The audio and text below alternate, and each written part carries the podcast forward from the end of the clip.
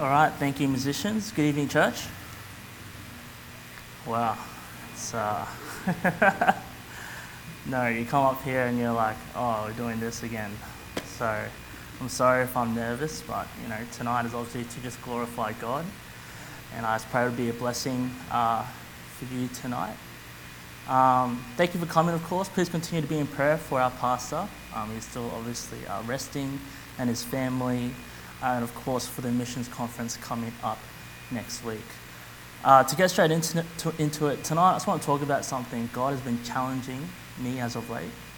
And through my Bible study, God has revealed to me uh, a few simple applications that I would pray would be a blessing, but also a challenge uh, for all of you. So if you do have your Bibles with you, could you please turn with me to um, the book of Lamentations?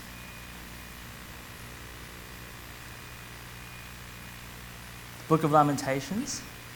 When we're there, we'll go to chapter 1 and we'll read from verse 8. Lamentations chapter 1, after the book of Jeremiah. Reading from verse 8. And the Bible says this Jerusalem hath grievously sinned, therefore she is removed. All that honoured her despise her, because they have seen her nakedness, yea, she sigheth, and turneth backward. Her filthiness is in her skirts. She remembereth not her last end. Therefore she came down wonderfully. She had no comforter. O Lord, behold my affliction, for the enemy hath magnified himself.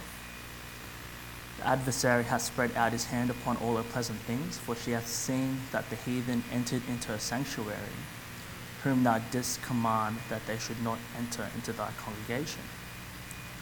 All her people sigh, they seek bread, They've given their pleasant things for me to uh, relieve the soul. See, O Lord, and consider, for I am become vile. Verse 12 Is it nothing to you, all ye that pass by? Behold and see if there be any sorrow like unto my sorrow, which is done unto me, wherewith the Lord hath afflicted me in the day of his fierce anger. Let's pray. Lord Father, I am so nervous, I can hear it in my own voice. Lord, I just pray that you just um, help me to be clear. Uh, I just pray that you can help the congregation to just understand that these are not my words, Lord, these are your words.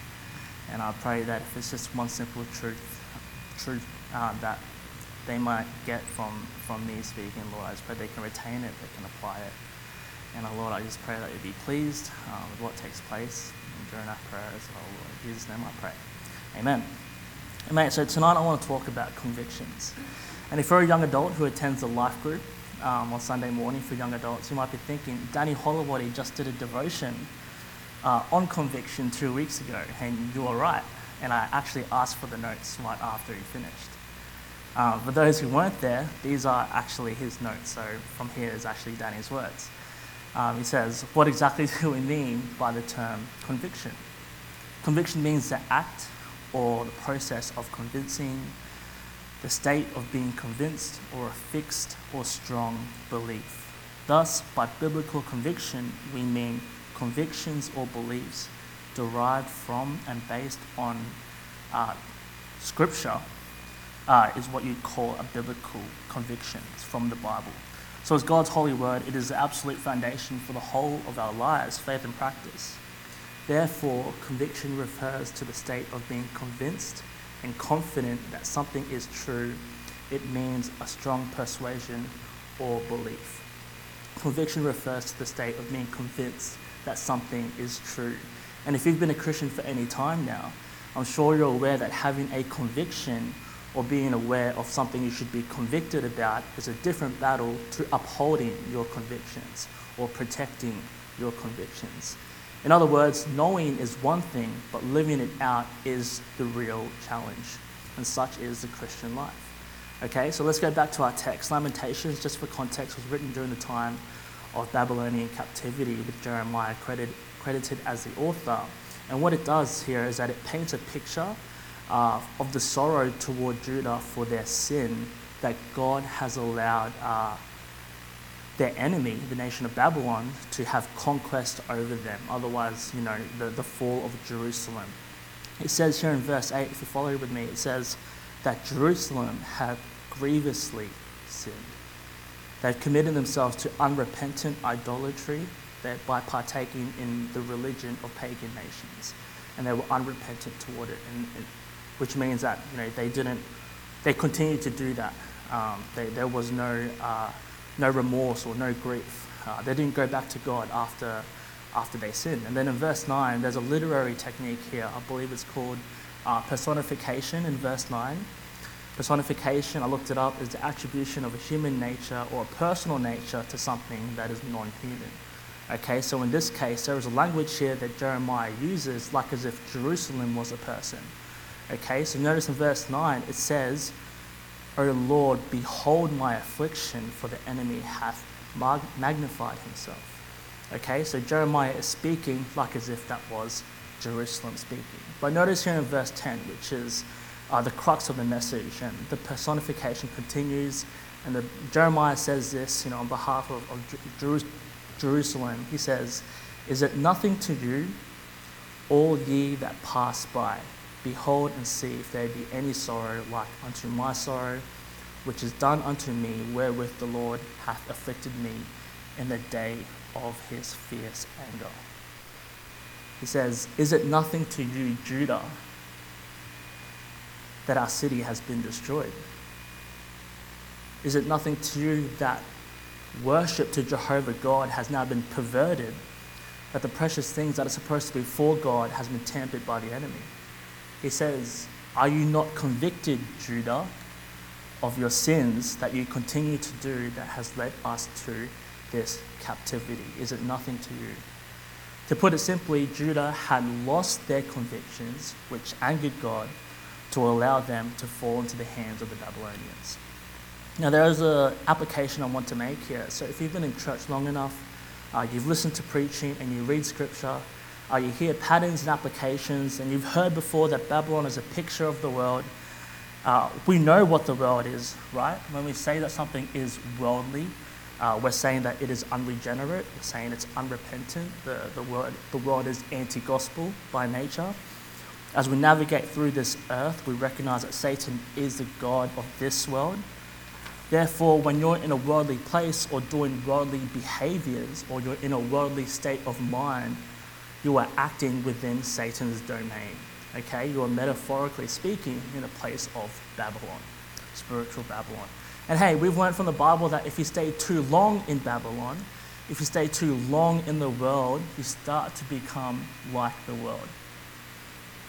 It happened to Lot, it happened to Israel, it happened to Israel before they were Israel. The point is, your convictions will fizzle and you will not be where God wants you to be if you spend too much time in the world, too much time in Babylon. So I challenge you tonight, Christian, if that's what you proclaim to be, where are your convictions?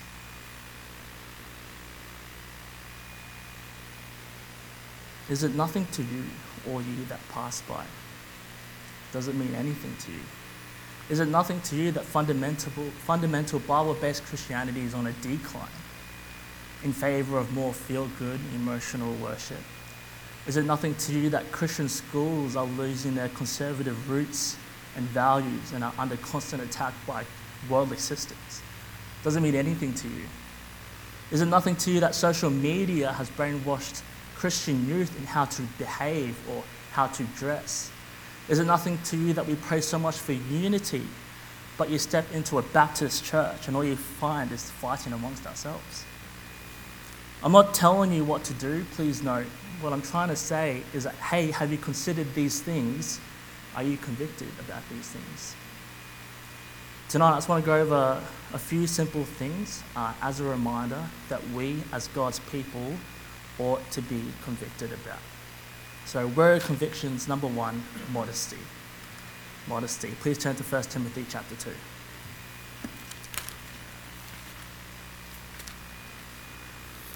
First Timothy chapter 2. These are not new verses, you guys are all familiar with these, and I just pray that will be a good reminder or maybe something for you to revisit your convictions. 1 Timothy chapter 2, reading from verse 9, it says this In like manner also, that women adorn themselves in modest apparel, with shamefacedness and sobriety, not with broidered hair, or gold, or pearls, or costly array, But, and then in parentheses it says, which becometh women professing godliness with good works. I'll start off by saying that using these verses is easy to target women, but the why we dress modestly is actually given in verse 10 and actually applies to both men and women. Okay, so dress modestly so that by what we wear, we can profess to others that what they see is godliness. Do you think that this is only applied for church on Sundays? No, of course not. Every time you decide what to wear or what you're going to buy, you must ask yourself actually, will this bring glory to God? Will this please God? Am I professing godliness, godliness with what I wear, or am I showing that I have little or no conviction about how I present myself to the world? Before I was a Christian, um, I used to love drinking craft beer. Uh, craft beer essentially refers to beer that was made by small independent breweries. Uh, part of that journey was just recognizing what flavors um, you'd like, you know, what tastes sweet or what's malty. Or I don't drink anymore. I don't drink beer anymore, at least. I'm a church member now. I drink coffee. It does, it, does the same thing. You can, you can have the intrinsic flavors there and you can have fun with that.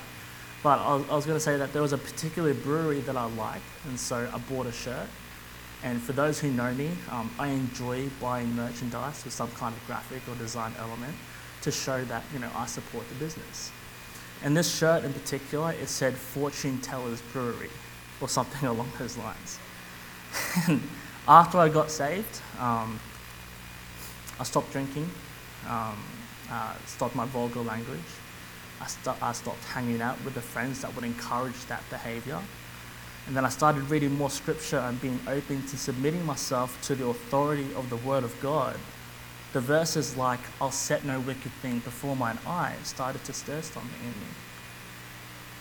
I said to myself, if I'm making a conscious effort to abstain from the things that God has convicted me not to look at with my eyes, how much more does God expect of me from the clothes that I wear? As his vessel. I asked myself, does this shirt, Fortune Tellers Brewery, does it please God? I'd already stopped drinking, I'm strongly opposed to it, and I don't visit those places because what people do there does not glorify God. But for the shirt, I just like the design. And I came to the conclusion that if I wear this shirt, I am telling everyone who sees me, I support Fortune Tellers Brewery, or I love this company's beer. Is that the message I want to communicate to others that I'm trying to win Jesus to? No, of course not. So I stopped wearing it because I developed a conviction, also because it stopped fitting me anymore. Sorry, I can't even include that in my notes. Sorry. Stop. Yeah, yeah. No, but the main thing was no. I'm not. I don't want to communicate the wrong message. I don't want to misrepresent what a Christian should wear. You might be thinking, you might be thinking, actually, but it's wrong of others to assume that just because you wear a shirt of a company that you'd enjoy, you know, drinking every now and then. And to that, I would actually say you're right. It is wrong of others to assume based on what they wear. However, if it was within my power to not encourage them to pursue that line of thinking in the first place, I wouldn't wear anything beer related or anything of the world related ever again. 1 Samuel 16 7 says, For the man looketh on the outward appearance, but the Lord looketh on the heart. Christian, you might not be the one doing these worldly things, but you're sure accountable to God based on how you present yourself, how others, particularly the unbelievers, would perceive you. You might say, Oh, I dress up modestly anyway. Okay, well, how's your heart? Do you dress in a modest way and then gossip to others? Do you criticize others who don't dress as modestly as you do? There's no point in trying to dress in a modest way to profess godliness if your heart is just as presuming. If you, male or female, want to dress in a way that pleases God and glorifies God, dress modestly so that when people do look at you, what they see is not a misrepresentation of a Christian, but what should reflect what's in your heart. It should be modesty. I'm not telling you what to wear, I'm just sharing a principle that can be found here in this book. Okay, so how you apply modesty is between you and God. And I just pray that you've developed a conviction here. So, what are your convictions? Number one, modesty. Number two, knowledge. Knowledge. Please turn with me to 1 Peter.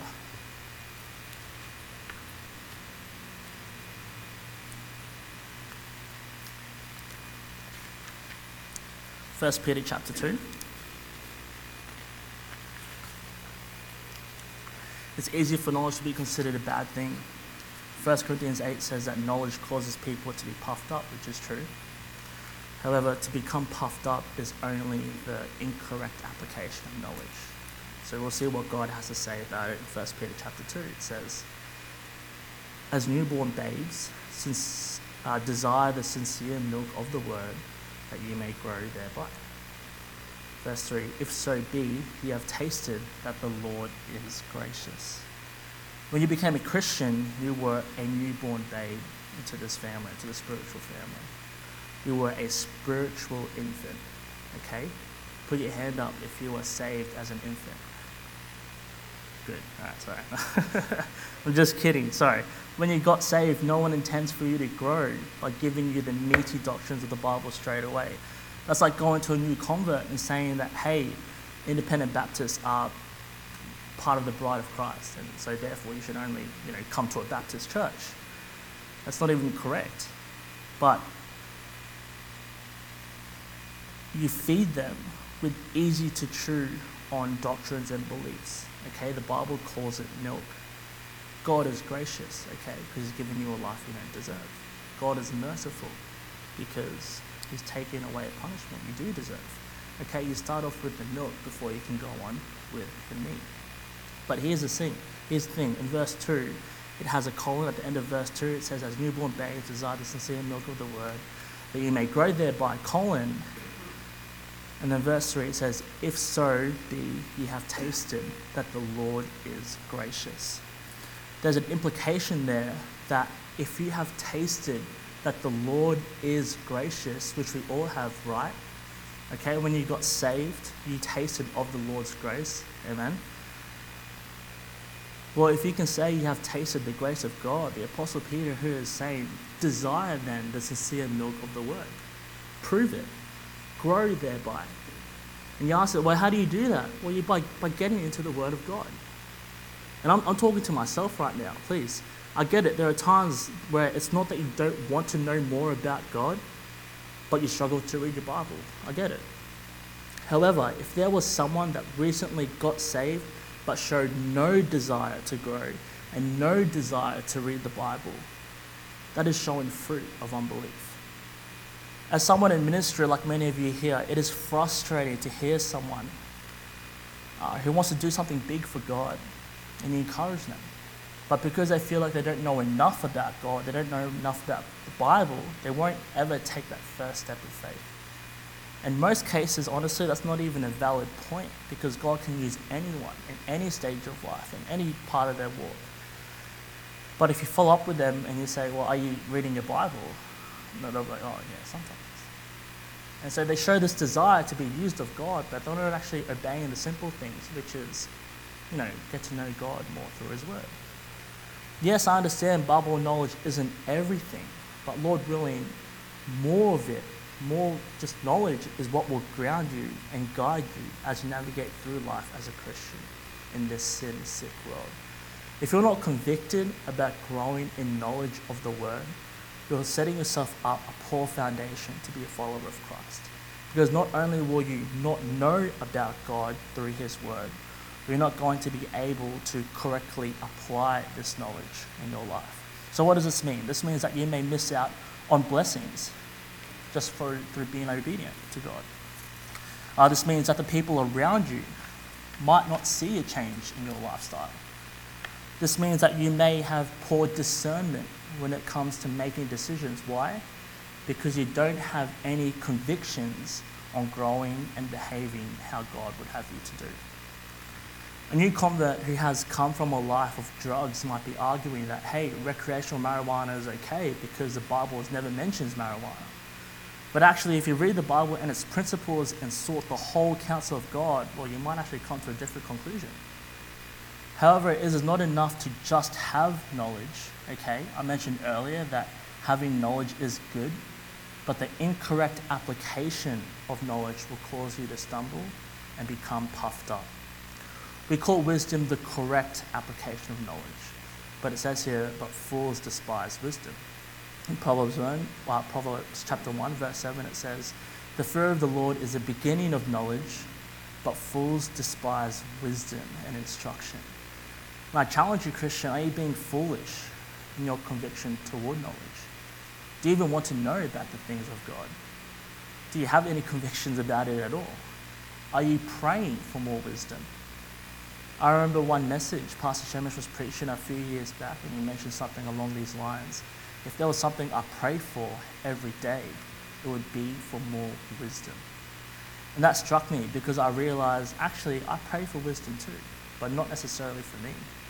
Right? The standard is, you know, I pray for wisdom for my pastor, I pray for wisdom for my ministry leaders. And it's never it's never for me.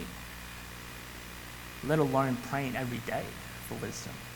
I see the man of God that Pastor Shemesh is, and I think how much of that is actually given from a heavenly source and how, how much of it was through his diligence in the reading of God's Word. Because I can testify, and I'm sure many of you can, that just because you have the knowledge doesn't mean it will exempt you from doing something that is unwise.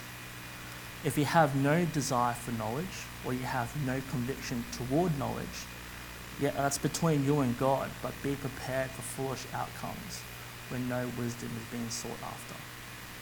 What are your convictions? I, I had a few more up, but just for time's sake, I, I'll cut it short. But I had another one. It was number three. What are your convictions about authority? Okay, who do you submit yourself to? Uh, number four, respect. Um, are you convicted about who you're giving respect to? Are you giving respect to the wrong person? And I had another one about unity. Are you con- contributing to unity or disunity? These are things that, hey, as Christians, we're supposed to be convicted about. Okay, so I pray that was a blessing. We'll pray. Um, Lord Father, again, we just thank you that we could read from your word, open from it, Lord. Um, I didn't get to, I guess, touch on as much things as I would have liked, Lord, but I just pray that if there was just one truth here that um, the, congregation could get from it, Lord, help them to apply it, Lord. Help us with our convictions, Lord. Um, it's just one of those things in the Christian life where uh, it can be a bit of an emotional roller coaster um, based on the circumstances around us, Lord. But you're constant, you don't change. And your word doesn't change, Lord, Father. And I just pray that, hey, if we derive our convictions, Lord, I pray that you help us to uphold them, um, to protect them, Lord, to cherish them. And I, I just pray that it will just help us in our relationship with you, Lord, that we can grow and that you be pleased with us, Lord. Lord, I just pray for our corporate prayer tonight, Lord. Lord, I just pray that um, you'll just hear are the cries of man, Lord, and that you'll just incline your ear, Lord. And I just pray that you be with us. In Jesus' name I pray. Amen.